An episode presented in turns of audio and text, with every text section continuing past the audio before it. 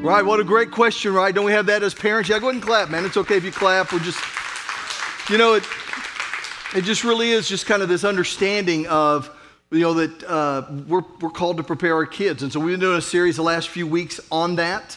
And I know that, you know, some of you like, well, I don't have kids at home anymore. Well, I believe your voice always matters in your kid's life. You know, it should. You know, it's, uh, I'm grateful that, um, you know, uh, my, my daughter and my son-in-law were in, they were in this first service on the front row. My my son and daughter-in-law they're in the service on this row and, and our other son he's in amarillo probably in church this morning. But i mean we have a relationship that we still talk to each other. And so we, you know part of our thing is to make sure that our kids are ready for every season that they're in for every part of it. Now again i know this is some of you are like i don't have kids. I don't like kids. I, I kind of get that sometimes. I like kids.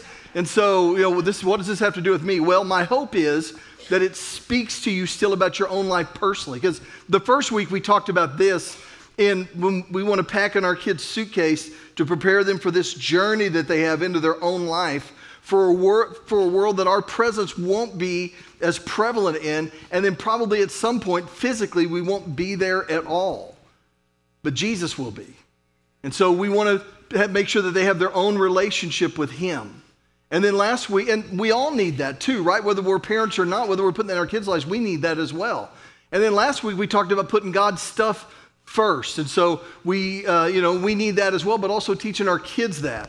So today I want to talk to you about this, and that is, is that godly friendships are critical. That they're critical for our kids, that they direct them, they, they keep them accountable. There's just different things like, and not only are they critical for them, but they're critical for us. Not just good friendships, but godly friendships, that they're critical that we have that. You know, Proverbs says this that when you run with the wise, you're wise, a companion of fools will suffer harm, and different things like that. Well, you know what? I, I can sit here and talk about it, but I actually, have a couple of friends with me this morning that we've known each other for a long time. I'm going to have them come up here and help me talk about this for a few minutes this morning. These are my good friends, Kelly Riggs and Keith Martin. So if you would give them a hand as they come up here and And so, and by the way, I know that this is like homecoming weekend for Claremore. And so, I, do we have any alumni here from Claremore that are here? We want to recognize you guys. Let's give them a big hand and say thanks for being here. And, and um, all, all three of us are that, but we've been friends for, for a long, long time. And so, um, uh, I, I want to show you a picture of when we were a little younger. So, this is a picture when we were a little younger. So, yeah, I mean, you guys were way hairier back then. And so, um, I, I clearly haven't changed at all. Um, and so, you know, we used to hang, hang, out back then and that kind of thing. I, I was the smarter of the three, and so clearly the better looking. But uh, um, so, so anyway, you guys, you guys introduce yourself and tell everybody who you are. I'm Kelly Riggs, and uh, I had the privilege of graduating from Claremore High School, but I came here my sophomore year. My wife and I have been married now for 42 years, have three children, uh, five grandchildren. And uh, we reside in Broken Arrow now. Yeah. And I'm Keith, and uh, I've known Rick for a long time. Again, we all three graduated. This is our 45th reunion this weekend at Claremore's Homecoming. And uh, so we've had a great weekend. We thought this would be a great time to, to share as, as uh, in this group with you. And uh, my wife Lisa and I have lived in Claremore. We have two kids and six grandkids. I'm a professor at Rogers State University. Yeah. So uh, uh, give me a hand, man. Clearly, Keith is the smarter of the three. Well, okay. I mean, it's, not a big, it's not a big contest to win. Let me tell you. I don't you know, have so, any initials uh, after my name. I so uh, you know, Kelly's a he's, he's, a business coach, and like he said, he came to Claremore when he's a sophomore. And Keith and I have known each other since we were seven or eight years old, and we used to play baseball against each other. They cheated, and so um, uh, you know, and, and um, but I, I still loved him. And yeah. we, uh, uh, we played baseball against each other in North Tulsa. And then after several years, we ended up uh, moving, our families moved to Verdigris, mine, mine, and then his, his did, and we continued being friends. And so, so we've known each other for a long time, and these guys are great friends of mine. And, and they're kind of a picture of, uh, you know, you saw the one picture that, that, that we had. And so here's a recent picture, you know, just as though we're still connected with each other's life and that type of thing. And so, um, but you know, I think you know one of the things that we don't get a lot of times as parents is that you know if I were to say, "Hey, look, you know, is it important who your kids hang out with?" You you would say yes, but but I I don't think we really understand the seriousness or the value of it. You know, we were, we were trying to think. I was meeting with a couple of the staff people like hey, what's a, what's a good title for this? And we are trying to think of just the right word. I think it was Gabby that said, but godly friendships are critical. Not, not just that they're important, but they're critical. They, they, they play a, a significant role in what we do and, and um, you know, in who we are. And so in, in our walk with God, especially, they play a significant role in that. that it's, it's not a small thing. And, and not only is it critical for our kids, but it's critical for us. You know, it, it, doesn't, it doesn't become less important when we graduate high school who our friends are. That they, they still steer us. You know, the, the New Testament, when you look, it's, it's just, you know, these, these relationships, our relationship with God. And then when Paul would write letters, he would always say, hey, and, and give my regards to so and so who helped me, and this person who helped me, and this person that was a part of it. And, and um, you know, he just, just, you know, Jesus didn't send them out individually, he sent them out two by two. And so it was such a critical thing with that. And so, you know, I, I think it's, you know, we, we realize that friendships for our kids matter, but I want to embrace, I want you to embrace that more. Again, where we're, we're not good intentioned, reactionary parents, but we're visionary parents trying to make sure that we help our kids develop friendships in their life, especially those that we see that have the potential to be godly because they become so critical in our life. And I mean, I think that's what we have, right? I mean, so, um, you know, Keith, we, we knew each other, uh, you know, like I said, since we were little and, and that type of thing. So we've seen each other like in every season of life. You know, I'm convinced, Rick, that uh, Pastor Rick, sorry. Rick, Rick's fine. Compared to what you said the first service, yeah. it's, you know.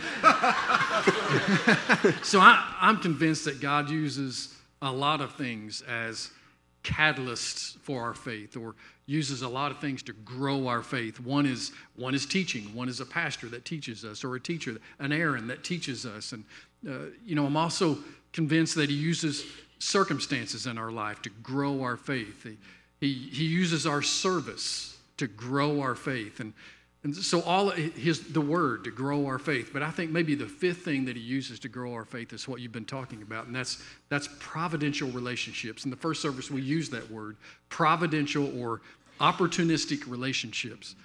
People that, that God drops into your life at key seasons of your life. And you've probably said this, and, and if not, I, I hope this stimulates your thought that, you know, I wouldn't have made it through that season of life if that person wouldn't have been in it. I, I, wouldn't, have, I wouldn't have made it without them. You, you fill in the blank.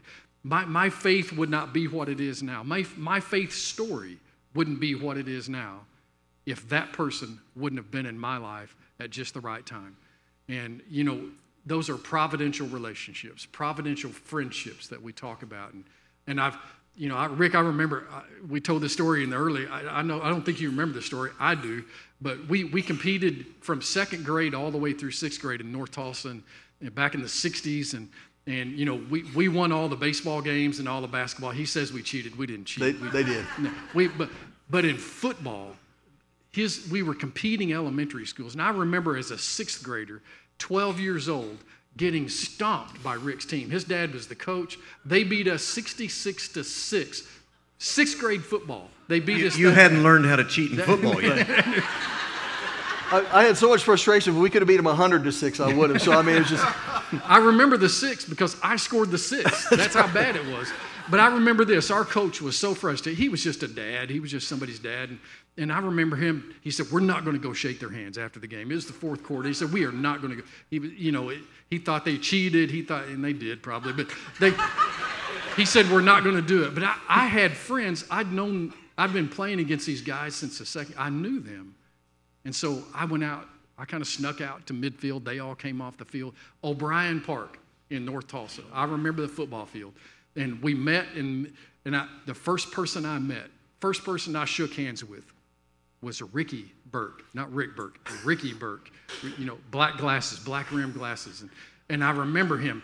We met, and, and there were several other friends there that, that we just shook hands, and I just I was the only one that shook hands with. I walked away thinking, I want friends like that. I want friends like that. And it, by the providence of God, he allowed us, Rick's family moved to the Verdigris area a year or so after that. And a couple of years later, my family moved to the Verdigris area after that. And we became friends and were able to compete uh, on sports teams together. And then, then I remember our, our sophomore year in football and very formative years. And uh, I remember in, in, the, in the defensive secondary, there was this guy that showed up just out of the blue, just transferred from Tulsa and in, in the portal. And, you know, just, you know, he was, he was like, you know, brash, he was confident, and, you know, he trash talk. And, you know, he played that corner, I played this corner. And, and we just, I said, I want that guy as my friend. I, want, I hated him. I want, so just so hated him. I got that a lot, actually. and so we just we we had that friendship from early on but it, but one of the things that really brought us together was our faith and and god just providentially i, I look back on my life and god has providentially dropped people in my life Hey i remember mr boffman's ninth grade history class at will rogers junior high my wife lisa was in that class and, and I remember it. I remember her in that class. We were not very attracted to each other at that time, but I remember her being in that class. And later on, a year later, I gave my life to Christ. And guess the three people that were in my life to help my faith grow? And it was these three people. And God providentially dropped them in my life at just the right time. I'm reminded of a scripture. And when we talked about this, I, this is the first scripture I thought of. And it's when Jesus was being baptized in John chapter 1, the Gospel of John chapter 1. Jesus was baptized by his cousin, John the Baptist, and there were two disciples of John the Baptist.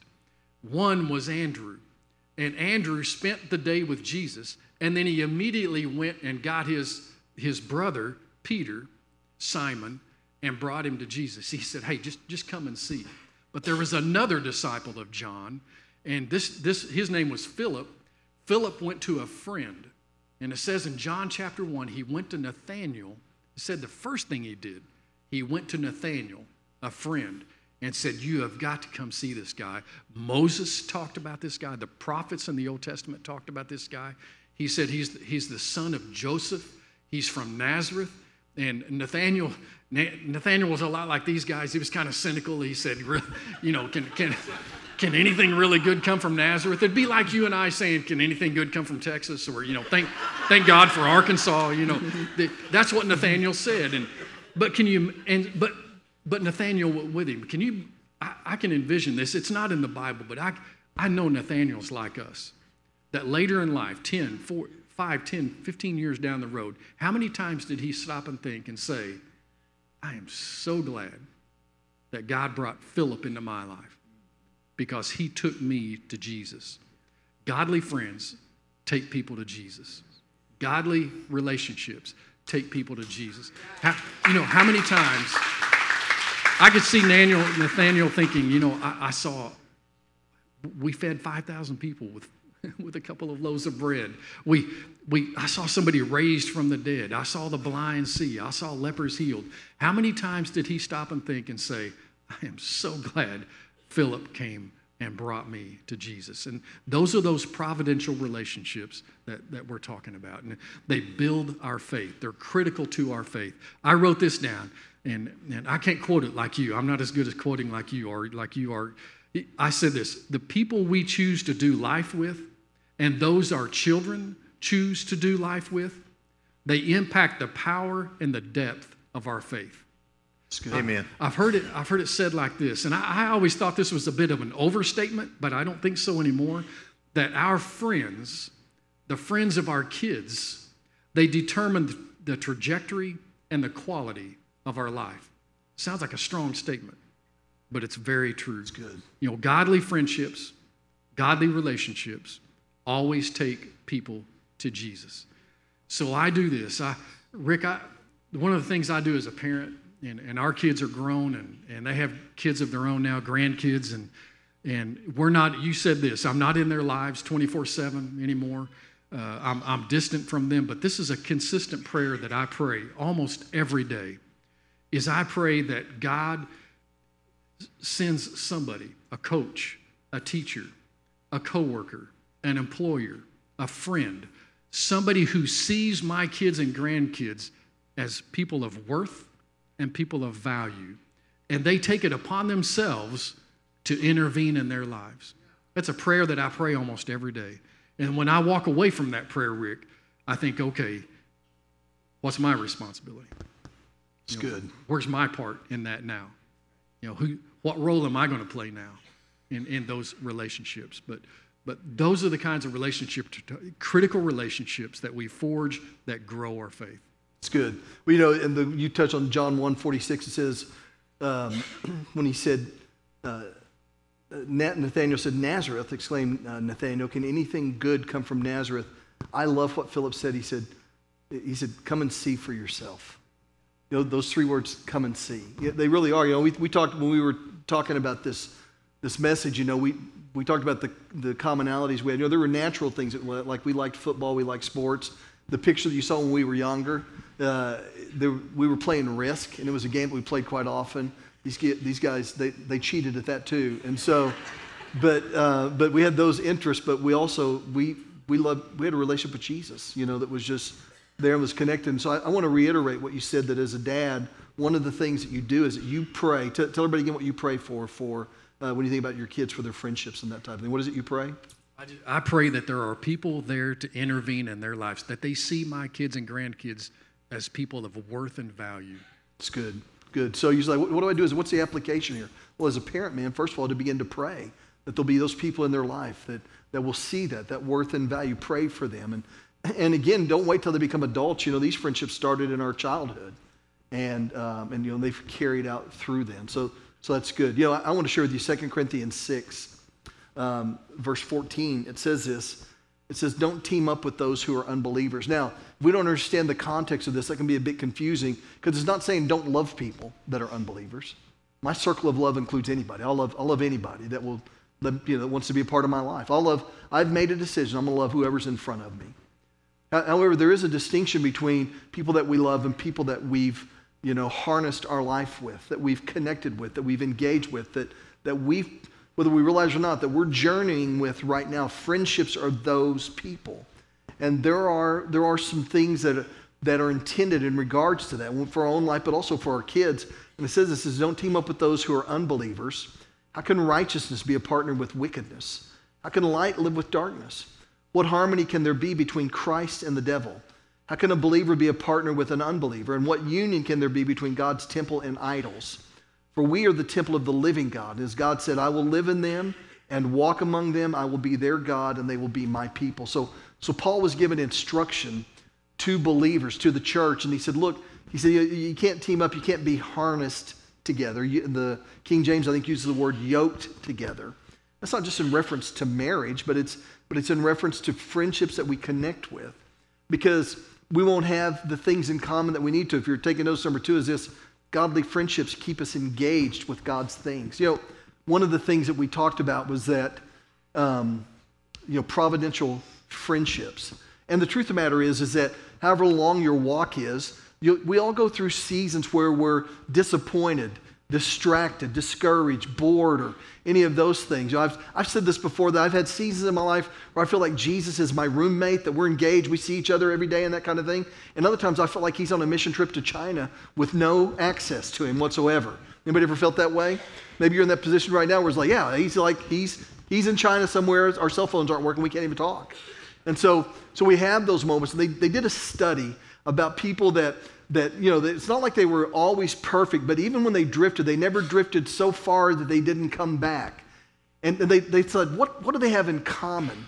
And here was the thing they said they had in common, and that is, is that they all had providential friendships that were Christ followers themselves. In other words, if they drifted, they had a friend in their life that would pull them back. And, and that's what these guys have been. And, I, you know, and I've had, you know, they're, they're covenant friendships. That, that they have the ability to look at me and to talk to me and, and to, you know, if I ever drift off, that to bring me back, that, that we have that. And so it's so necessary in our life. You know, I, I think sometimes, you know, as parents, we look and we're like, man, I did everything I knew to do. And, and I just, you know, I just, you know, I do not think I was a bad parent, but I see where my kids are right now. Well, in all likelihood, I'll guarantee you probably weren't a bad parent. You're probably a very good parent.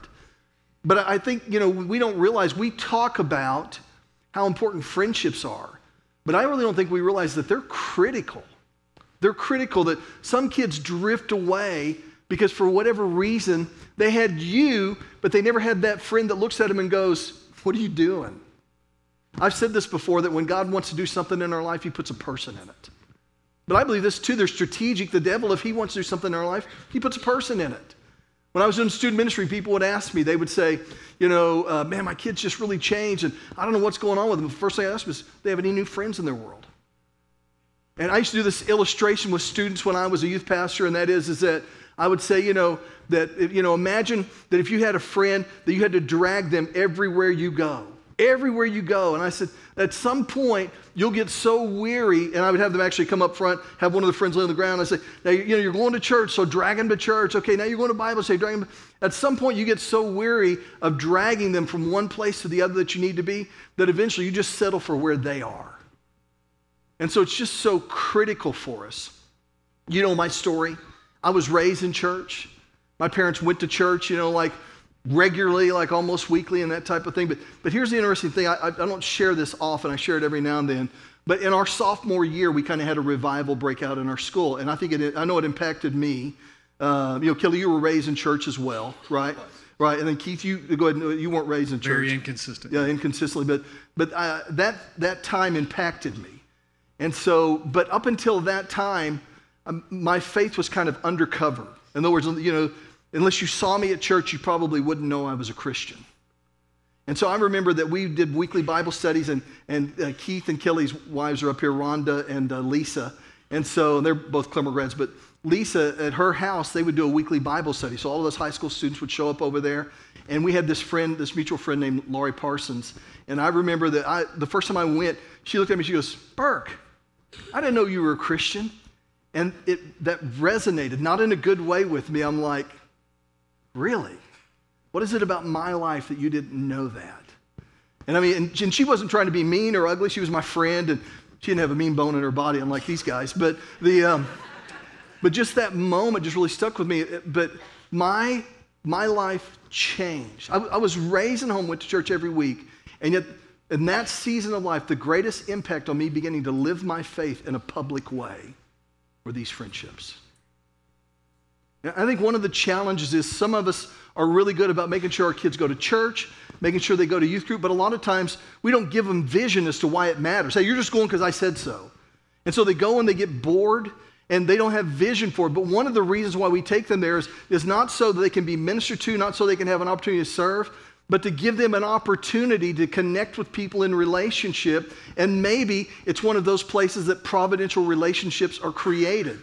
So, so the application I would give to you as a parent is get your kids in those places, man. Get them to church. Get them to youth on Wednesday nights. Get them to, to those retreats and the camp and things like that. But, but get beyond, make it greater than you just being a good parent and making sure they're where they're supposed to be.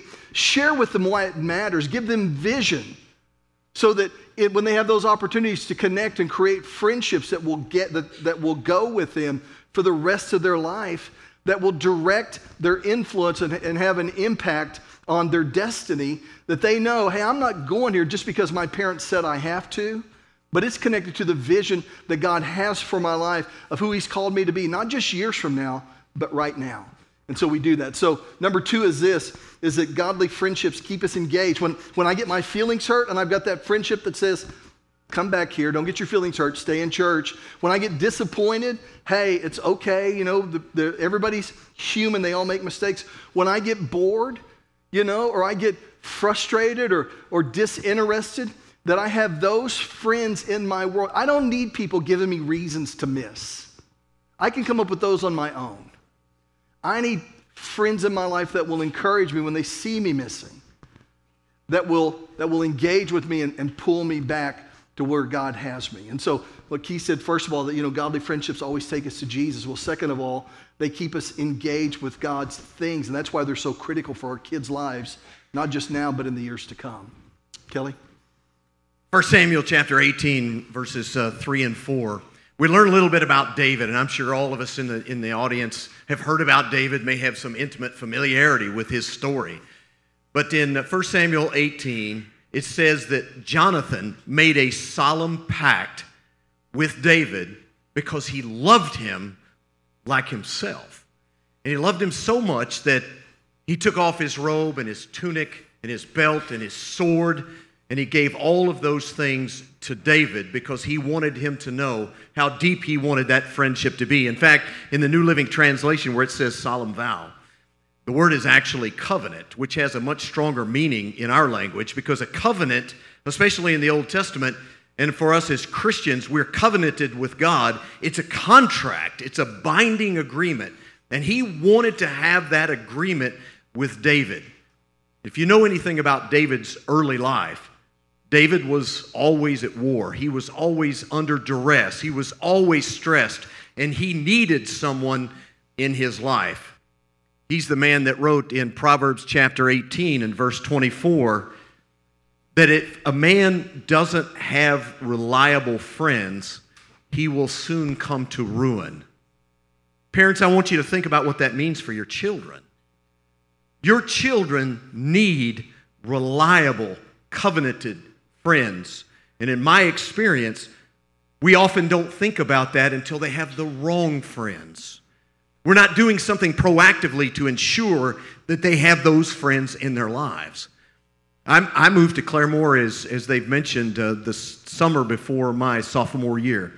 I was a 14 year old kid, and how many of you have ever moved to a new high school, uh, you know, where you have no friends and you move there, and, you know, somewhere in that high school year? Has that, anybody ever done that? Look at all the hands that are out there. You know what it's like. That, that, that arrogant, trash talking, brash kid that, that Keith was talking about, that masked an awful lot of insecurity a kid who didn't know anybody, who didn't know who to be and how to be. And God put those providential relationships into my life. It, it, it's so important to understand as parents what do you do now when your children are younger, when they're preteens, when they're just entering that really tricky phase of life, when they're trying to figure out who they are and who they need to be as God's people. You know, I, I was raised in the church, if you will. My dad didn't go to church. Uh, my dad traveled a lot. He was military and didn't see him a whole lot. My mom was an extreme introvert. And so the good thing that she did is she had us boys, me and my two brothers, she had us in church every Sunday. But as a 14 year old kid, I didn't really understand what faith was, and I didn't understand what that looked like in real life. And I didn't begin to live it until those years came upon me, and, and God knew that I needed that providential relationship. When I was a younger man, there was a guy that shared something with me that I'm sure many of you have actually heard, and that is that every one of us, every single person in this room, you need three people in your life. You need a Paul in your life. You need a mentor. You need a coach. You need a guide. You need someone to teach you the deeper truths of, of, of Jesus and of spiritual things and of what your walk should look like. And every one of you need a Timothy in your life as well, because when you learn, you need to pass it up. You need to pass it forward. You need to begin to develop the next generation of people who come to Jesus. And then he said this We all need, all of us need a Barnabas, that son of encouragement. We need someone who can speak truth into our lives, someone who can, who can make a difference in our lives, who can tell us when we're walking down the wrong path, who can look us in the eye and tell us exactly what we need to hear, especially when it comes to those godly things that you guys have been talking about. I, I can remember struggling throughout you know those early years and, and being in high school and, and then coming to know these people and being at that that particular Bible study and realizing there were a lot of godly people around me. And it really strengthened me and encouraged me. Parents, what are you doing to encourage that young child in your lives. I know one of the things that, that we did, and, I, and I'm led to believe that it made a difference in their lives, but I would write things on a, on a four by six note card and give it to my kids and, and put it on their mirrors in their bathroom. And one of the things we always said is go out and make someone feel important today. And I can't tell you how many times my kids would go out the door to go to school, and I'd say, find someone who's hurting and make them feel important. In fact, I've told kids for years if you want to be popular, and we all did, we all wanted to be popular, and that hasn't changed. If you want to be popular, make someone else feel important, and you'll never have a shortage of friends because we're all struggling with that insecurity. You know, if you read 1 John chapter 1 and verse 7, it says, If we walk in the light as he is in the light, then the blood of Jesus cleanses us from all sin. Folks, that, that walk was never intended to be alone. Never. He gave us not only our relationship with the Lord, but He gave us this community, the church. But He also gave us those providential relationships, the people that we can confess to, that we can be real with. And I want you to think about the enemy. I want you to think about Satan and what the word says is that he roams about like a roaring lion, seeking whom he may devour. Think about how lions hunt in the real world. Lions seek to isolate the weaker prey and then attack them when they're alone. And that's the way Satan works in your life. That providential relationship, that godly influence in your life, that's the one who's going to make a difference because godly relationships are intended to last for a lifetime. They're intended to last throughout all the different seasons of life. And that's exactly what's been my case with these two guys. Yeah, that's good. You know, it's, uh, and yeah, go ahead and clap. You did a good job. So, so you know, I, I, love what you did with your kids, writing them notes, being encouraging. And I think it did two things. One is it kind of created the kind of friendships they look for, but also it, it gave them vision for the kind of friends they, they needed to be. And I, you know, I think those things right. are good. And, and we talk about you know, one of the reasons why godly friendships are critical, even as kids, is because, like with these guys, they're friendships that we had when we were kids. And they've continued into my life. They've become covenant friendships. And so, um, you know, just recently, uh, it was one of those things that it was uh, not confidential, but it was private. I, the, I, I didn't share it because with a lot of people because there wasn't much to share at that point. I was going to share it later. But uh, a month, you know, a month or two ago, I, I went into the doctor, did a physical.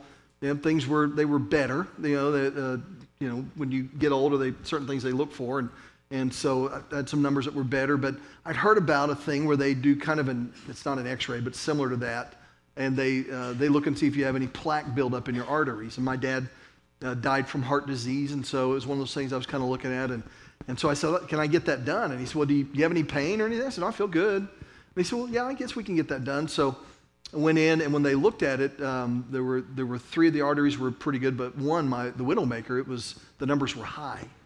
And so um, the doctor called, you know, he reached out to me and he said, you know, I'm kind of concerned about this. We want you to do a stress test and see if you have any blockage. And I said, oh, okay. So I did a stress test, and you know how much fun those things are. It's like, you know, stress test, prostate exam. I mean, anyway, so, um, so uh, I did it, and uh, they there were some signals. They said we're, you know, we're concerned, and so uh, a week ago, last Monday, I, I, I did a heart, had a heart cath, and so you know when you go into it, kind of my understanding was that there'd be one of three things that they wouldn't need to do anything, or they'd need to put a stent in, or um, in the worst case scenario, they'd have to do bypass. Well, my dad had a bypass, and that was kind of it for him. And so my anxiety was pretty high. Um, and I wasn't going to tell anybody. I thought nobody, I, there's no, you know, not anybody can do anything about this. But kind of as time went on, I thought, well, there's probably some people I need to let know. And so I made those phone calls, had those conversations, um, and then told these guys.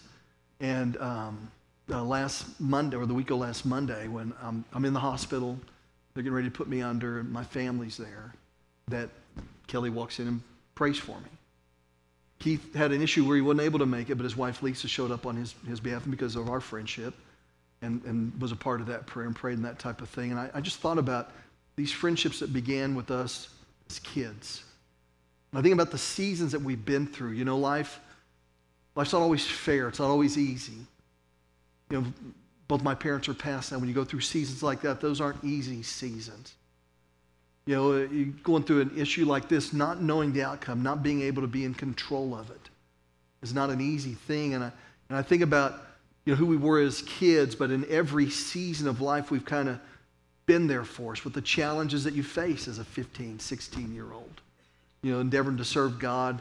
And, and, you know, sometimes, you know, the option you have is you play risk together, you know. And so, um, and just having that to, you get to the place this season of life that you know you face some challenges and and there's just something powerful about that and and again i i, I want us to be strategic i strategic enough to pray for our kids you know that they would find that and why they would find that and, and then strategic enough to give them vision as to why they matter and to put them in places where they have opportunities for those things to develop. And we don't just go to church because I say so. We go to churches because God wants us to gather, but here's some things that can take place as a result of that. But then, but then also understanding, like with Jonathan, you know, what, what took place there was, was not anything, you know, sexual or anything like that. It was, it was culturally a covenant. It was what I have is yours, and what, what you have is mine. And so those things taking place, and with, with each one of those things, I, again, my hope is for, for all the parents in there, no, if your kids are you know, in the cradle, or if they're if you're empty nesters now and you, you still use your voice to know what matters, for them to have their own personal relationship with God, for them to keep God's things first. And for them to understand that godly friendships are not just good, they're not just important, they're critical. They anchor us into what we do, they, they hold us accountable, they, they push us, they challenge us, and they do that in, in our lives. And so, so, and not only are they good for our kids, but they're important for us as well. That if, that we need godly friendships. Who's that for you? Who anchors you? when you get disappointed, when you get so busy, not doing bad things, you're just so busy that the things of God are not the priority that they should be. And so you've drifted. Who is that for you? And we need that. And as we live out that example, you know, it was something for my kids. They've seen that in my life. You know, they, they got to see, you know, you show up in the hospital room. They've, they've seen that, those issues in my life, and I hope it paints a picture for them of how important that is for their own world. I, I want you to do this. I want you to bow your heads and close your eyes for just a minute. I, want us just to spend just a moment with God. And if, if you have personally those godly friendships, not just good friends, godly friends, in your world, just begin to thank God for them. Don't take them for granted. And if you don't personally, begin to make it an issue of prayer for your own life. God, I need, I need these friends that will encourage me, that will correct me, that if I drift, won't let me drift. But then also, if your kids have those, just be thankful for them. But if they don't, begin to do what Keith did and begin to pray for them. And then commit to give vision to your kids as to why why do we go to church? Why do these things matter? Why do we put here and then do what Kelly did? Write those notes of encouragement. Those things that where they leave the house that day, just encouraged by that. Let's just spend a moment with God.